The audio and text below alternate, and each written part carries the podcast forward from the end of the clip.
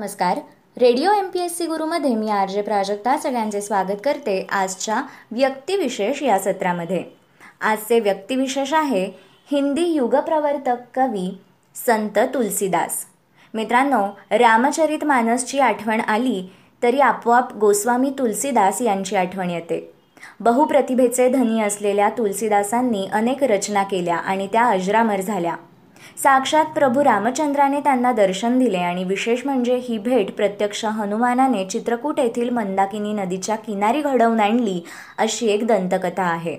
त्यामुळे चित्रकूट के घाटपर भई संतन की भीर तुलसीदास चंदन घिसे तिलक देत रघुवीर हा धोवा प्रचलित झाला तो या भेटीमुळेच. प्रयागनजीक चित्रकूट जिल्ह्यातील राजापूर येथे तुलसीदासांचा जन्म श्रावण शुद्ध सप्तमीला झाला.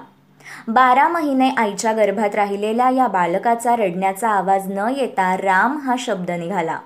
तोंडात चक्क बत्तीस दात आणि हालचाल पाच वर्षांच्या बालकासारखी होती. आईच्या अकाली मृत्यूनंतर दासी चुनिया हिने या बालकाचा सांभाळ केला. काही काळानंतर नरहरीनंद स्वामी नावाचे गृहस्थ शोध घेत तुलसीदासांपर्यंत पोहोचले. त्यांनी त्यांचे राम बोला असे नामकरण करत अयोध्येला नेले.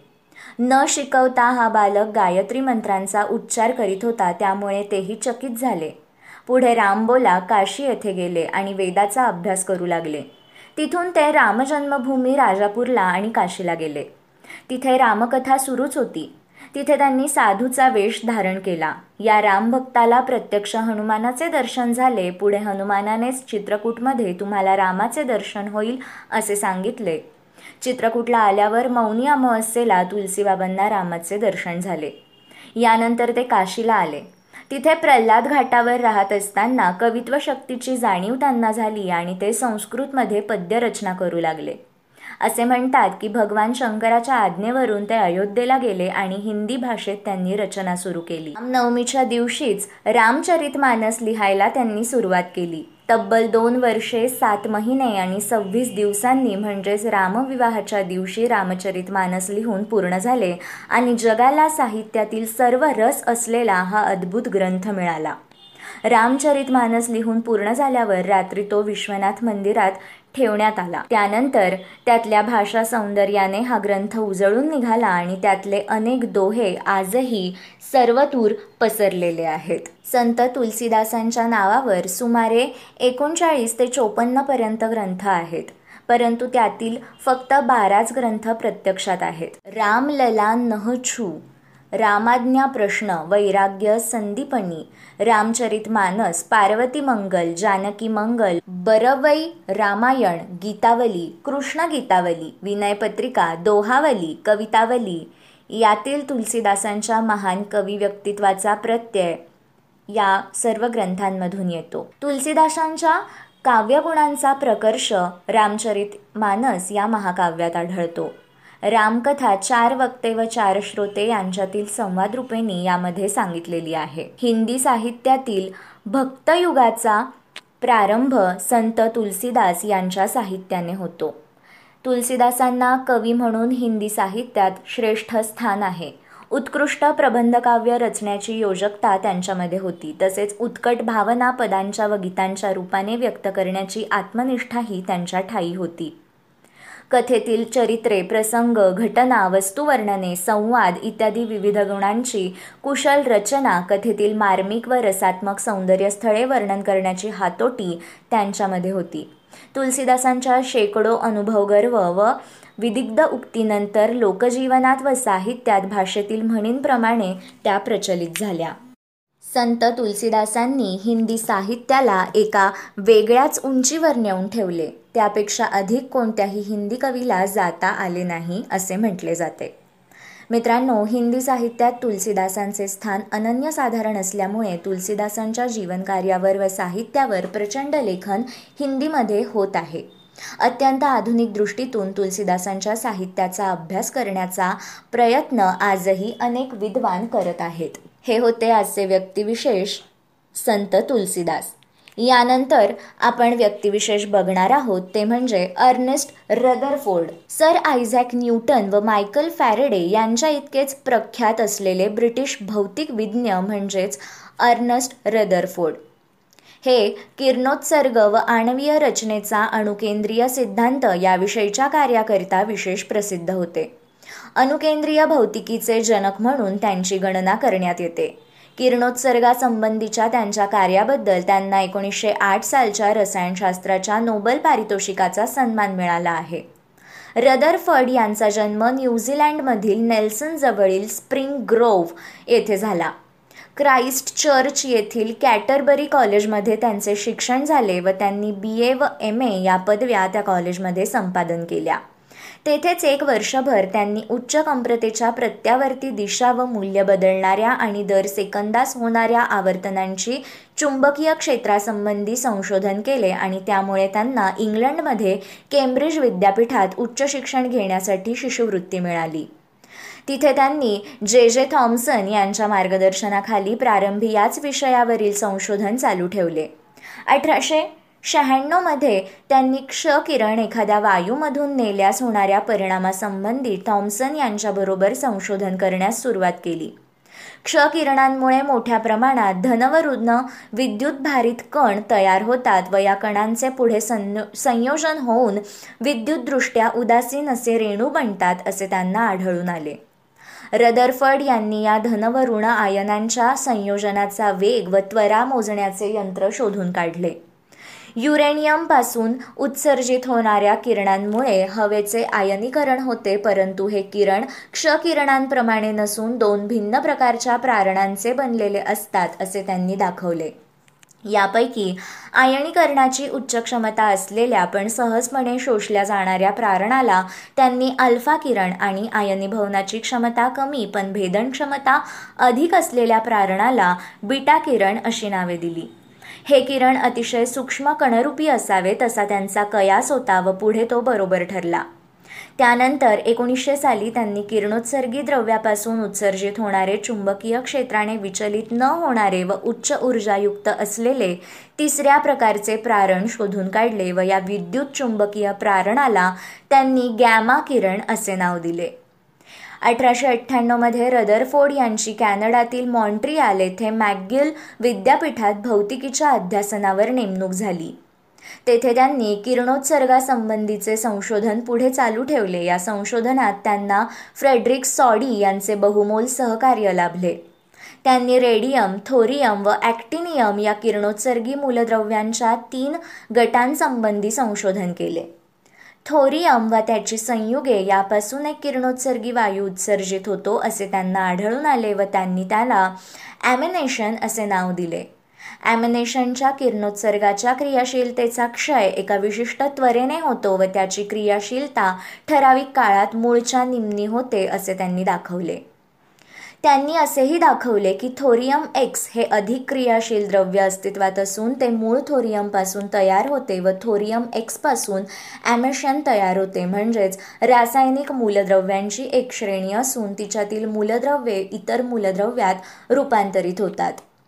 किरणोत्सर्ग या प्रक्रियेत एका मूलद्रव्याचे अणू स्वयंस्फूर्तपणे विघटन पाहून अगदी भिन्न मूलद्रव्याचे अणू तयार होतात व हे अणू किरणोत्सर्गी असतात.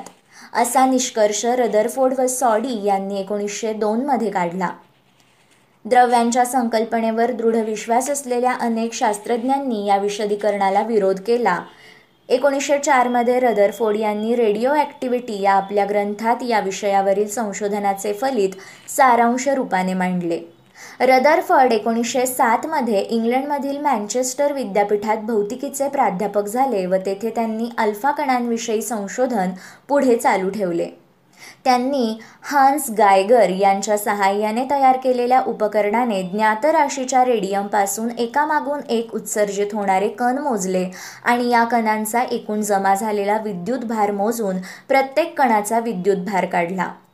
टी डी रॉइड्स या शिष्यांच्या समवेत त्यांनी अल्फा कण हे दोन इलेक्ट्रॉन गमावलेले हेलियमचे अणूच असतात असे एकोणीसशे आठमध्ये सिद्ध केले. पहिल्या महायुद्धात त्यांनी पाणबुडीचे अस्तित्व ओळखण्यासाठी ध्वनिकीय पद्धतीच्या वापरासंबंधी संशोधन केले. एकोणीसशे एकोणीसमध्ये त्यांची केम्ब्रिज विद्यापीठात भौतिकीच्या कॅन्डविश अध्यासनावर व कॅन्डविश लॅबॉरेटरीच्या संचालक पदावर नेमणूक झाली. तेथेच त्यांनी एकोणीसशे एकोणीसमध्ये अणुकेंद्राचे कृत्रिम विघटन हा आपला तिसरा महत्त्वाचा शोध लावला.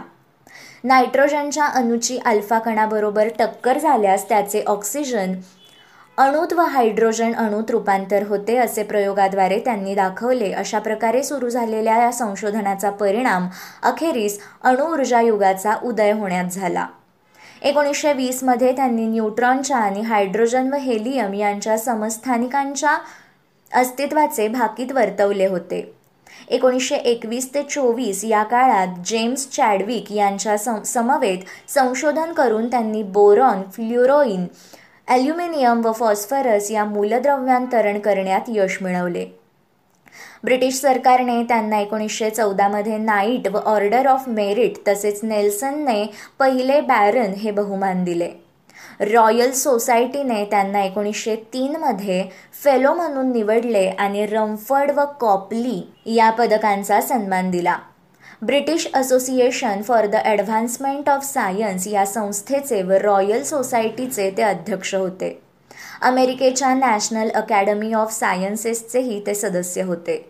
रेडिओ ॲक्टिव्हिटी या उल्लेखलेल्या ग्रंथाखेरीज त्यांनी रेडिओ ॲक्टिव्ह ट्रान्सफॉर्मेशन हा एकोणीसशे सहामध्ये तर radiations from radioactive substances या एकोणीसशे एकोणीस व एकोणीसशे तीसमध्ये ग्रंथ लिहिले.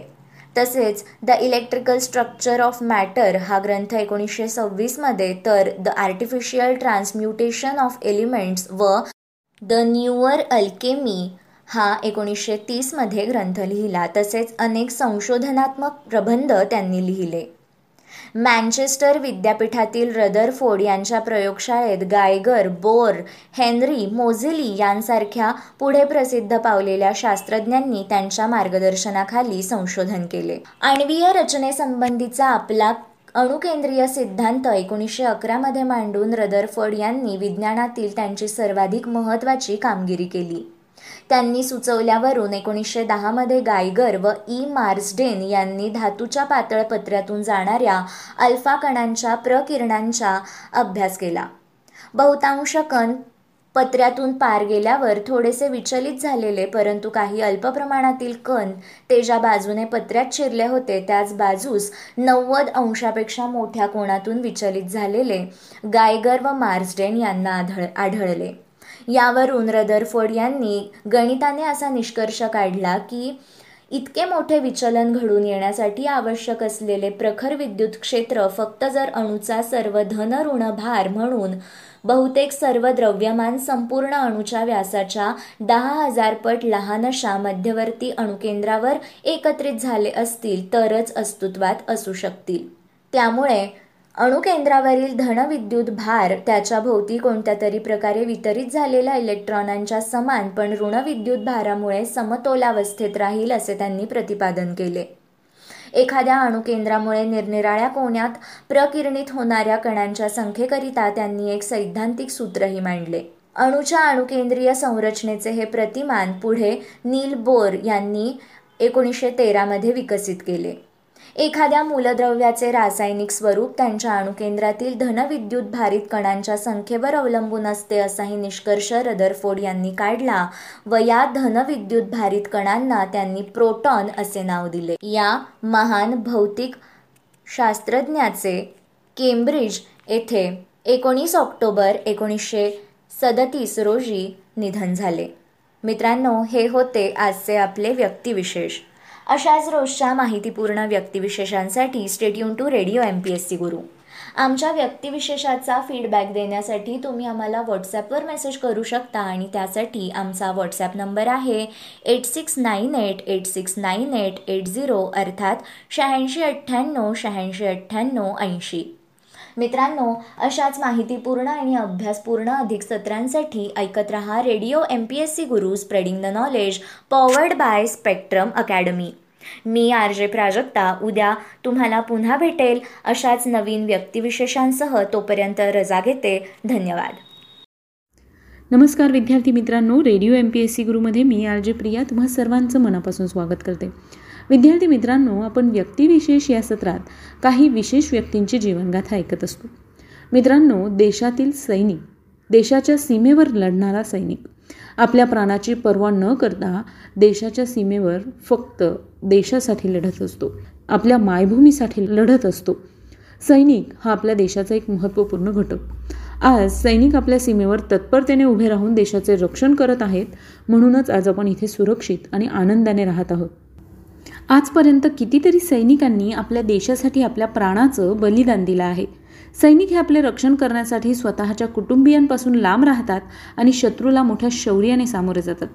मित्रांनो आज मी हे सगळं सांगते कारण आज आपण अशाच एका शूर सैनिकाबद्दल बोलणार आहोत ज्यांनी चीनला नमवलं आणि त्यांच्या शूरतेचा चीनने देखील सन्मान केला.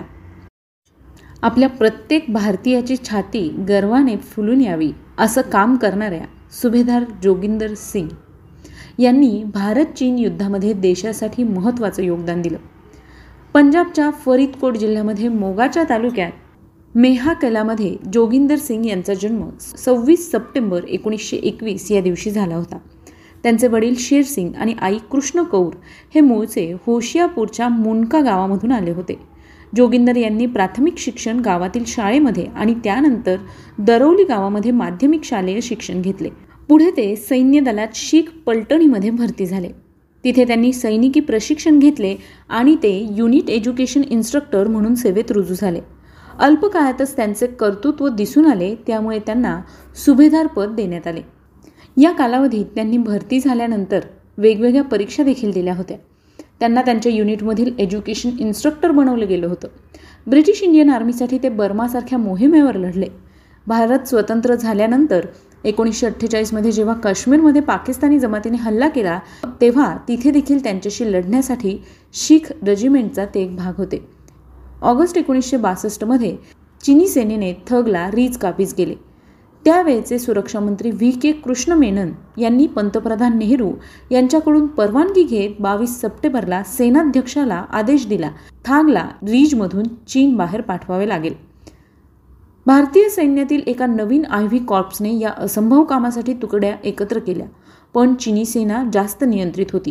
चिनी सेनेने वीस ऑक्टोबरला नमखा सेक्टर आणि लडाख यांच्याबरोबरच पूर्व भागांमध्ये एकत्र हल्ले केले. तीन दिवसातच त्यांनी खूप जमीन काबीज केली आणि धोला थगलामधून भारतीयांना माघार घ्यायला भाग पाडले. आता चीनला तवांग काबीज करायचे होते. त्यामुळे त्यांना रोखण्यासाठी भारतीय सैन्यातील पहिल्या शीख बटालियनला सांगण्यात आले. फिलिपिन्सच्या एक किलोमीटर पश दक्षिण पश्चिम दिशेला टोंगपेंग या ठिकाणी वर पहिल्या शिख बटालियनच्या एका डेल्टा कंपनीने आपला बेस बनवला होता ज्याचे कमांडर लेफ्टनंट हरिपाल कौशिक होते. त्यांच्या डेल्टा कंपनीची अकरावी प्लाटून आय बी रिजवर तैनात होती ज्यांचे कमांडर होते सुभेदार जोगिंदर सिंग. हेच ते भारत चीन संघर्षात एकोणीसशे बासष्ट साली दक्षिणेकडील थांगला रेंज या प्रदेशातून शत्रूला हुसकावून लावण्याचा निर्णय यावेळेला मग केंद्र शासनाने घेतला होता. नामका चू या शत्रूच्या ताब्यातील आणि असुरक्षित भागात कूच करण्याचा आदेश पायदळाच्या सातव्या तुकडीला देण्यात आला. या हल्ल्याची माहिती हल्ल्यापूर्वी प्रसृत झाली आणि ही मोहीम आक्रमक असल्याचं सांगितलं गेलं. तथापि आपल्या सैन्याची काहीच तयारी नव्हती.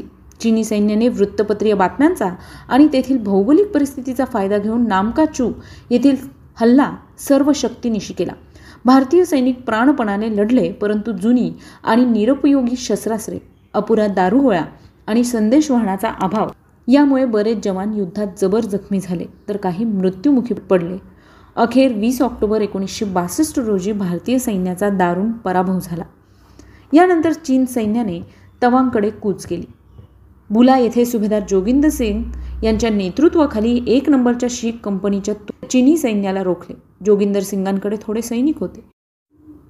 त्याचवेळी वीस ऑक्टोबरला शेकडो चिनी सैन्य जेसीओच्या बॉर्डरवर जमा झाले. ते पाहून जोगिंदर सिंग यांची तुकडी सावधान झाली. त्यानंतर त्या सर्वांनी आपापले हत्यारे घेतले आणि ते त्यांची वाट पाहत तयार होऊन बसले. त्यानंतर तेवीस ऑक्टोबरला सकाळी सहा वाजता आसाम रायफल्सच्या पोस्टवर हल्ला झाला. त्यानंतर चिनी सैन्याने आय बी रिजवर हल्ला केला जेणेकरून ते ट्विन पिक्स मिळवू शकतील. आय बी रिजवर जोगिंदर सिंग यांनी आपले चतुर डोके लावून बंकर आणि खंदक बनवले होते. त्यावेळी त्यांच्या तुकडीकडे फक्त चार दिवसांचे खाण्याचे सामान होते. हिमालयातील थंडी पूर्ण अंग गोठवून टाकणारी होती पण जोगिंदर सिंग यांनी आपल्या माणसांना प्रोत्साहन दिले आणि त्यांना फोकस करण्यासाठी प्रेरित केले. एवढंच नव्हे तर अनुभवी पीपल्स लिबरेशन आर्मीच्या चिनी सैनिकांना जोरदार टक्कर देखील दिली. लवकरच समोरासमोर युद्ध सुरू झाले. पहिल्या हल्ल्याच्या वेळी जवळपास दोनशे चीनी सैनिक समोर होते. तिथेच त्यांच्यासमोर ही भारतीय फलटण छोटी होती. पण जोगिंदर सिंग आणि त्यांच्या साथीदारांनी चीनी सैन्याचा धुवा उडवला. त्या लोकांना पळताभुई थोडी झाली. पण यामध्ये आपलेही नुकसान झाले. काही वेळातच दोनशे चीनी सैनिकांची अजून एक तुकडी एकत्रित झाली आणि दुसऱ्यांदा भारतीय सैन्यावर आक्रमण केले. याच वेळी भारतीय तुकडीची नजर चुकवून एक चिनी तुकडी वरती चढली आणि भयंकर गोळीबार करायला लागली.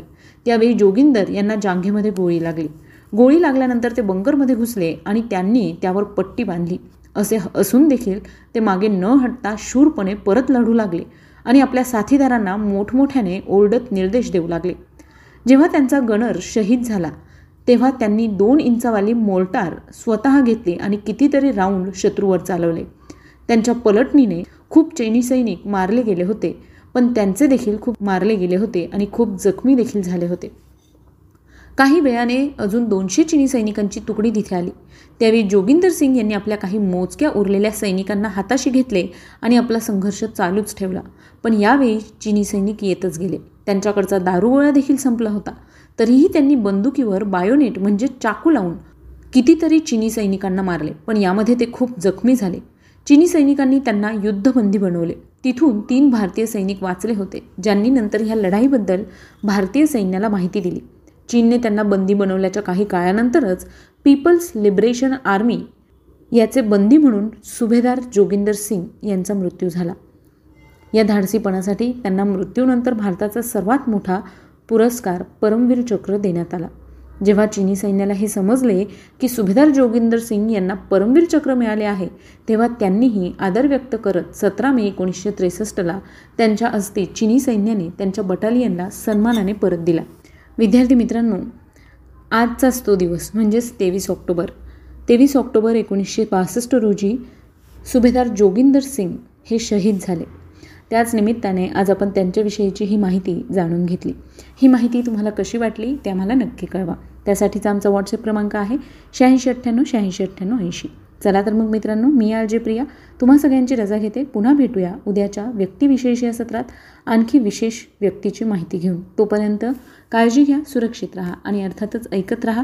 तुमचा लाडका रेडिओ म्हणजेच radio M P S C Guru stay युन to radio M P S C Guru spreading the knowledge powered by Spectrum Academy नमस्कार radio M P S C गुरुमध्ये मी आर जे प्रिया तुम्हा सर्वांचं मनापासून स्वागत करते. विद्यार्थी मित्रांनो आपण व्यक्तिविशेष हे सत्र ऐकत असतो.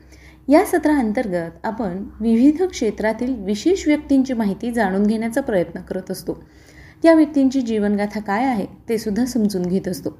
मग विद्यार्थी मित्रांनो मला सांगा आपण सध्या सगळेच लोक मोबाईल वापरतो. या मोबाईलमध्ये आपण सिम कार्डसुद्धा वापरतो. मग यामध्ये जिओ आयडिया एअरटेल वोडाफोन या सगळ्या कंपन्यांपैकी एखाद्या कंपनीचं सिम कार्ड आपण वापरत असतो. मग या एअरटेल कंपनीविषयी तुम्ही ऐकलंच असेल. या भारती एअरटेल समूहाचे संस्थापक आणि अध्यक्ष म्हणजेच सुनील भारती मित्तल. विद्यार्थी मित्रांनो हे एक सगळ्यांना परिचित असणारं नाव. सुनील भारती मित्तल हे एक भारतीय उद्योगपती समाजसेवक आणि भारतातील सर्वात मोठी दूरसंचार कंपनी एअरटेलचे अध्यक्ष आहेत. त्यांचं नाव जगातील मोजक्या दूरसंचार उद्योजकांमध्ये गणलं जातं. सुनील यांची कंपनी भारती एअरटेल ही जगातील सर्वात मोठ्या टेलिफोन कंपन्यांपैकी एक आहे. या कंपनीचा व्यवसाय सुमारे एकोणीस देशांमध्ये पसरलेला आहे.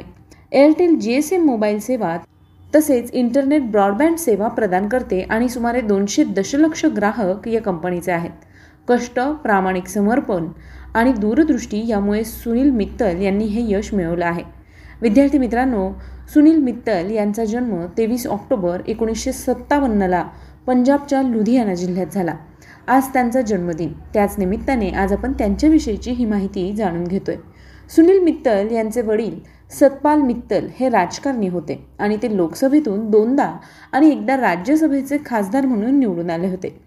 त्यांनी आपले स्वतःचे सुरुवातीचं शिक्षण मसुरीच्या विनबर्ग लँडलेन स्कूलमधून आणि नंतर ग्वाल्हेरच्या सिंधिया स्कूलमधून घेतलं होतं.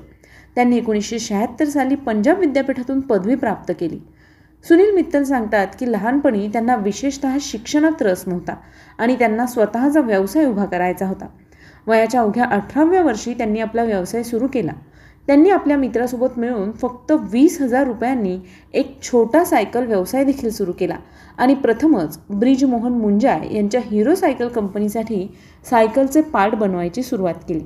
यानंतर त्यांना वाटायला लागलं की हा व्यवसाय फार मोठा होऊ शकत नाही आणि त्यांच्या भावांनी मिळून भारतीय ओव्हरसीज ट्रेडिंग कंपनी स्थापन केली. त्यांनी आपली सायकल आणि इतर व्यवसाय बंद केले आणि त्यांनी मुंबईला स्थलांतर केलं. यानंतर त्यांनी पंजाबमधील निर्यातदारांकडून आयात परवाना खरेदी केला आणि नंतर जपानमधून आयात केलेल्या पोर्टेबल जनरेटरची विक्री सुरू केली. या व्यवसायाने त्यांना विपणन आणि वस्तूंच्या विक्रीचा भरपूर अनुभव दिला. हळूहळू हा व्यवसाय देखील गोठला आणि सर्व काही सुरळीत सुरू झालं. परंतु सरकारच्या धोरणात्मक बदलामुळे त्यांचा व्यवसाय एका रात्रीत थांबला. हा परवाना राजांचा काळ होता आणि सरकारने जनरेटरच्या आयातीवर बंदी घातली. सुनील यांनी या घटनेतून धडा घेतला. जेव्हा जेव्हा अशी संधी येईल तेव्हा ते घेण्यास तयार असतील. आणि ही संधी एकोणीसशे बा ब्याण्णव साली आणि ही संधी एकोणीसशे ब्याण्णव साली आली जेव्हा सरकारने पहिल्यांदा मोबाईल फोन सेवेसाठी परवाने वितरित करत होते. सुनील यांनी ती संधी साधली आणि त्यांचा पुढे इतिहास झाला. एकोणीसशे ब्याण्णवच्या आधी सुनील यांनी एकोणीसशे शहाऐंशी साली भारती टेलिकॉम लिमिटेड म्हणजेच बी टी एलची स्थापना केली होती आणि पुश बटन फोन तयार करण्यासाठी जर्मनीच्या एजी सिमेन्स कंपनीसोबत करार केला होता. हळूहळू त्यांनी आपले त्यांनी आपला व्यवसाय वाढवला आणि एकोणीसशे नव्वदच्या दशकादरम्यान सुनील यांची company fax machine cordless phone आणि इतर दूरसंचार उपकरणे तयार करू लागली. सन एकोणीसशे ब्याण्णवमध्ये भारत सरकारने प्रथमच मोबाईल फोन सेवांना परवाना देणे सुरू केले. सुनील मित्तल यांनी फ्रेंच टेलिकम्युनिकेशन कंपनी विव्हेंडीच्या सहकार्याने दिल्ली क्षेत्रासह इतर काही क्षेत्रांसाठी सेल्युलर परवाना मिळवला. एकोणीसशे पंच्याण्णवमध्ये सुनील मित्तल यांनी सेल्युलर सेवा देण्यासाठी भारती सेल्युलर लिमिटेड म्हणजेच बी सी एलची स्थापना केली आणि एअरटेल ब्रँड अंतर्गत कामकाज सुरू केले. लवकरच दोन लाख मोबाईल ग्राहकांचा आकडा पार करणारी एअरटेल ही पहिली दूरसंचार कंपनी बनली. यानंतर भारती सेल्युलर लिमिटेडने भारताची पहिली खाजगी राष्ट्रीय आणि आंतरराष्ट्रीय लांब अंतर S T D I S D telephone सेवा इंडिया ऑन या नावाने कंपनी सुरू केली. दोन हजार आठ दोन हजार नऊमध्ये भारती टेलिकॉमने दक्षिण आफ्रिकेतील एम टी एन ही दूरसंचार कंपनी घेण्याचा प्रयत्न केला परंतु अनेक फेऱ्यांच्या चर्चेनंतरही दोन्ही कंपन्यांमध्ये कोणताही करार होऊ शकला नाही. काही स्रोतांचा असा विश्वास आहे की दक्षिण आफ्रिकन सरकारला कदाचित ते नको होतं म्हणूनच हाच करार होऊ शकला नाही. जून दोन हजार दहामध्ये मित्तल यांच्या नेतृत्वाखाली भारतीय टेलिकॉमने दक्षिण आफ्रिकेची दूरसंचार कंपनी जैन टेलिकॉम विकत घेतली. भारतीय टेलिकम्युनिकेशन कंपनीने हे सर्वात मोठं अधिग्रहण केलं होतं. दोन हजार बारामध्ये भारतीने अमेरिकन कंपनी वॉलमार्टसोबत संपूर्ण भारतात रिटेल स्टोअर उघडण्यासाठी करार केला पण हा देखील फार कमी काळ टिकला आणि ऑक्टोबर दोन हजार तेरामध्ये हा करार संपला. भारती एअरटेलने दोन हजार चौदामध्ये लूप मोबाईल सुमारे सातशे कोटींमध्ये खरेदी करण्याची घोषणा केली. मे दोन हजार पंधरामध्ये Bharti retail chain Easy Day आणि फ्युचर बाजारच्या बिग बाजारच्या विलिनीकरणाची घोषणा करण्यात आली होती. विद्यार्थी मित्रांनो एक यशस्वी उद्योगपती म्हणून सुनील मित्तल यांच्याकडे बघितलं जातं. म्हणूनच त्यांना दोन हजार म्हणूनच त्यांना अनेक पुरस्कारांनी सन्मानित करण्यात आला आहे. त्यांना भारत सरकारतर्फे दोन हजार सात सालचा पद्मभूषण पुरस्कार प्रदान करण्यात आला. तर N D T V business leader award अंतर्गत त्यांना ट्रान्सफॉर्मिंग इंडिया लीडर पुरस्काराने सन्मानित करण्यात आलं. त्यांना जी एस एम ए अध्यक्ष पुरस्कार देखील दिला गेला. दोन हजार सहामध्ये फॉर्च्यून मासिकाने त्यांना Asia businessman of the year हा पुरस्कार दिला. व्हॉइस आणि डेटा दोन हजार सहामध्ये telecom man of the year म्हणून त्यांना नामांकन मिळालं होतं. तसंच फ्रॉस्ट आणि Sullivan Asia Pacific I C T awards यांच्याकडून दोन हजार सहामध्ये सीईओ ऑफ द इयर हा पुरस्कार दिला गेला. टेलिकॉम आशिया अवॉर्ड्स दोन हजार पाचमध्ये सर्वोत्कृष्ट आशियाई टेलिकॉम सीईओ म्हणून देखील त्यांना सन्मानित करण्यात आलं. दोन हजार पाचमधील सर्वोत्तम सीईओ हा पुरस्कार इन्स्टिट्यूशनल इन्व्हेस्टर यांच्याद्वारे दिला गेला. तर दोन हजार पाचमध्येच economics economic टाइम्सद्वारे business leader of the year हा पुरस्कार दिला गेला. विद्यार्थी मित्रांनो आज एअरटेल ही कंपनी भारतात यशस्वीपणे कार्यरत आहे. या सगळ्याचं श्रेय जातं ते सुनील मित्तल यांना. आज त्यांचा जन्मदिन. त्याच निमित्ताने त्यांना त्यांच्या जन्मदिवसानिमित्त radio M P S C गुरुकडून खूप साऱ्या शुभेच्छा. मित्रांनो ही माहिती तुम्हाला कशी वाटली? याविषयीचा तुमचा फीडबॅक आम्हाला नक्की द्या. त्यासाठीचा आमचा व्हॉट्सअप क्रमांक आहे शहाऐंशी अठ्ठ्याण्णव शहाऐंशी अठ्ठ्याण्णव ऐंशी. म्हणजेच eight six nine eight eight six nine eight eight zero चला तर मग मित्रांनो मी आर जे प्रिया. तुम्हा सगळ्यांची रजा घेते. पुन्हा भेटूया. उद्याच्या व्यक्तिविशेष सत्रात आणखी एका नवीन व्यक्तीची जीवनगाथा ऐकण्यासाठी. तोपर्यंत काळजी घ्या सुरक्षित राहा. आणि अर्थातच ऐकत राहा तुमचा लाडका. चालता फिरता इंटरनेट रेडिओ म्हणजे radio M P S C Guru stay युन to radio M P S C Guru spreading the knowledge powered by Spectrum Academy